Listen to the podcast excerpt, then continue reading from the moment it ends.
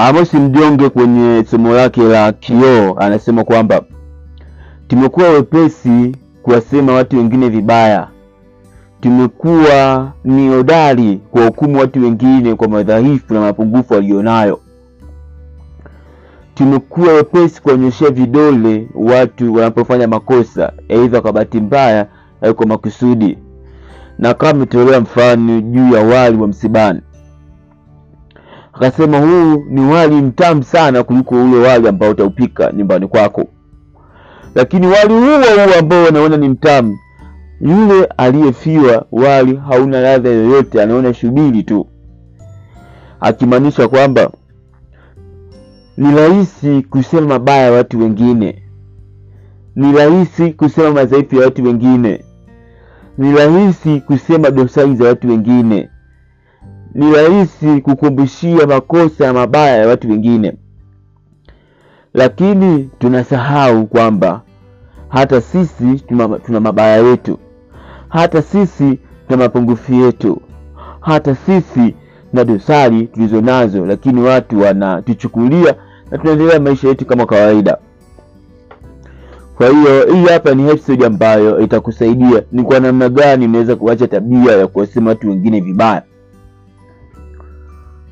Ushawahi kusikia ule msemo unasema, vaa viatu vya watu wengine kabla ya kuwahukumu. Watu wanapitia vitu vingi sana nyuma pazia. Unamhukumu mpenzi wako kwa nini kabadilika tabia? Pengine wewe mwenyewe kuna sehemu nazingua na haujajitathmini kuona wewe ndio chanzo cha mpenzi wako kubadilika na kuwa na vile ambavyo wewe hujamzoea. Kwa mfano mpenzi wangu wa kwanza ambaye nilikuwa naye kwa miaka sita alikuwa ananipenda sana na mimi nampenda pia, yaani kiufupi tulikuwa tunapendana sana, lakini kosa kubwa ambalo nilikuwa nalifanya mimi, ambapo nilikuja kuligundua baadaye sana, nilikuwa nataka kuwa mtu ambaye natafutwa mimi, sio yeye, sio mimi nimtafute kila siku. Lazima mtafute, najikalisha kimya. Kwa hiyo ilifika kipindi binti akachoka, nikaanza kuhisi labda binti ana wanaume wengine au binti kanichoka vipi. Kwa hiyo baadaye ipo kutathmini, kagundua oh, kumbe mimi nataka kutafuta tu. Baadaye nikaanza kumtafuta, nikajua kumbe oh, ni simple. Kwa hiyo ili uache tabia kwa watu wengine na kuwasema vibaya, vaa viatu vyao, utagundua kwamba vile inavyowasema inawaumiza sana. Hivyo hivyo hata wewe ukisemwa vibaya juu ya mapungufu yako unajisikia vibaya sana, si ndio? Ndio maana akitokea mtu akikwambia see, wewe hautafanikiwa kabisa katika maisha yako kwa sababu familia yenu ni maskini sana, so far itakuumiza sana, kwa sababu ameizungumzia familia yako ambayo ni kitu cha thamani kwenye maisha yako. Hivyo hivyo hata unapoonyesha video, hasa hiyo familia, watoto wao wengine ni, ni, ni wanavuta madawa kulevya wengine wanajiuza, wengine wanakunywa pombe kupita kiasi, ni walevi kupindukia. Si kwamba familia ilitaka watoto wawe vile. Kuna vitu vimetokea ambavyo pengine ungejua usingekuwa wepesi kwa hukumu watu wengine na kuwasema vibaya. Kwa hiyo acha kusema watu vibaya, kama ambavyo wewe mwenyewe kuna mabaya unayo, kuna madhaifu unayo, kuna madosari unazo, pengine mapungufu ulionayo, lakini bado watu wanakupenda, wanakuthamini hawakunyoshei vidole na wanakuchukulia hivyo hivyo. Ndio kuwa mwepesi kuwachukulia watu wengine, sio mwepesi kuwasema watu, badala yake kuwa muungwana, kuwa na hekima na kusema probably ukifanya hivi au ukifanya vile mambo yatakuwa vizuri zaidi.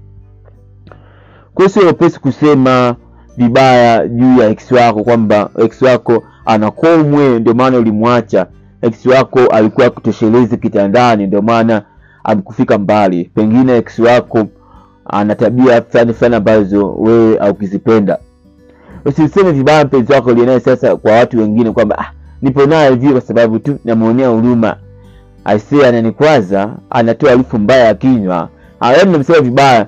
Kumsema vibaya mpenzi wako ni kujishusha thamani wewe mwenyewe, kwa sababu wewe ndio mtu wa kwanza wa kuongeza thamani ya mpenzi wako, na ukikaa ndani, mwambie aisee, kinywa chako kinatoa harufu, unaweza ukatumia dawa fulani kitaka kinatoa harufu nzuri. Sio mwepesi kusema vibaya wazazi wako kwamba labda asinge kunyanyasa that time usingekuwa hapo ulipo. Au wazazi wako wamekuwa sababu ya wewe kuishi maisha mabaya. Yes ndio ishatokea. Kusema vibaya ni kukimbia jukumu na wajibu wa maisha yako. Badala yake kubali kwamba ni wazazi wako. Shukuru kufika hapo ulipo kisha songa mbele. Kwa mfano kuna baba mmoja ambaye yeye alikuwa ni mlevi kupindukia kiasi. Hivyo alibahatika kuwa na watoto wawili. Katika hao watoto wake kuna mmoja aliiga tabia mzee wake akawa anakunywa pombe kupita kiasi akasema baba yetu alikuwa ni mlevi anampiga mama yetu. Kwani mimi kata tamaa acha tu ninywe pombe. Kuna mwingine alikuwa hataki pombe kabisa kwa sababu aligundua pombe inashusha thamani pombe ilifanya mama yake awe anapigwa. Kwa hiyo jambo moja watu tunakuwa na mtazamo tofauti. Kwa hiyo tunachukulia mambo ambayo yapo jinsi tulivyo si kama ambavyo yalivyo. Nachukulia mambo jinsi yalivyo sivyo kama yalivyo katika uhalisia wenyewe. Kwa hiyo siwasema watu vibaya siwasema wazazi wako. Jifunze kisha jiboreshe ili uwe bora zaidi. Siwaseme vibaya majirani zako kwamba ukitoka nje tu wanapiga umbea na kusengenya vibaya. Isitokee, ni tabia zao. Wewe unaweza kuwa daraja ya wao kubadilika. Sina maana kwamba unaweza kuwabadilisha. La unaweza kuwa daraja ya kubadilika. Usiwaseme vibaya. Watriti vizuri. Weka mipaka. Wasikuzoee sana. Wasikujue sana fanya nayo kuhusu mind your own business probably maisha yako yatakuwa mazuri sana. Kwa hiyo hata kusema watu wengine vibaya kwa sababu sio tabia nzuri. Na watu wakigundua kwamba wewe wengine vibaya kuna fursa zitakukimbia kuna michongo itakukimbia. Watu watajitenga na wewe. Kuna namna fulani utaona kabisa watu hawataki ukaribu na wewe kwa sababu unawasema vibaya unaelewa? Yani namchinja mtu eh, kwenye shingo nyuma ya shingo na kisu yani, unaelewa?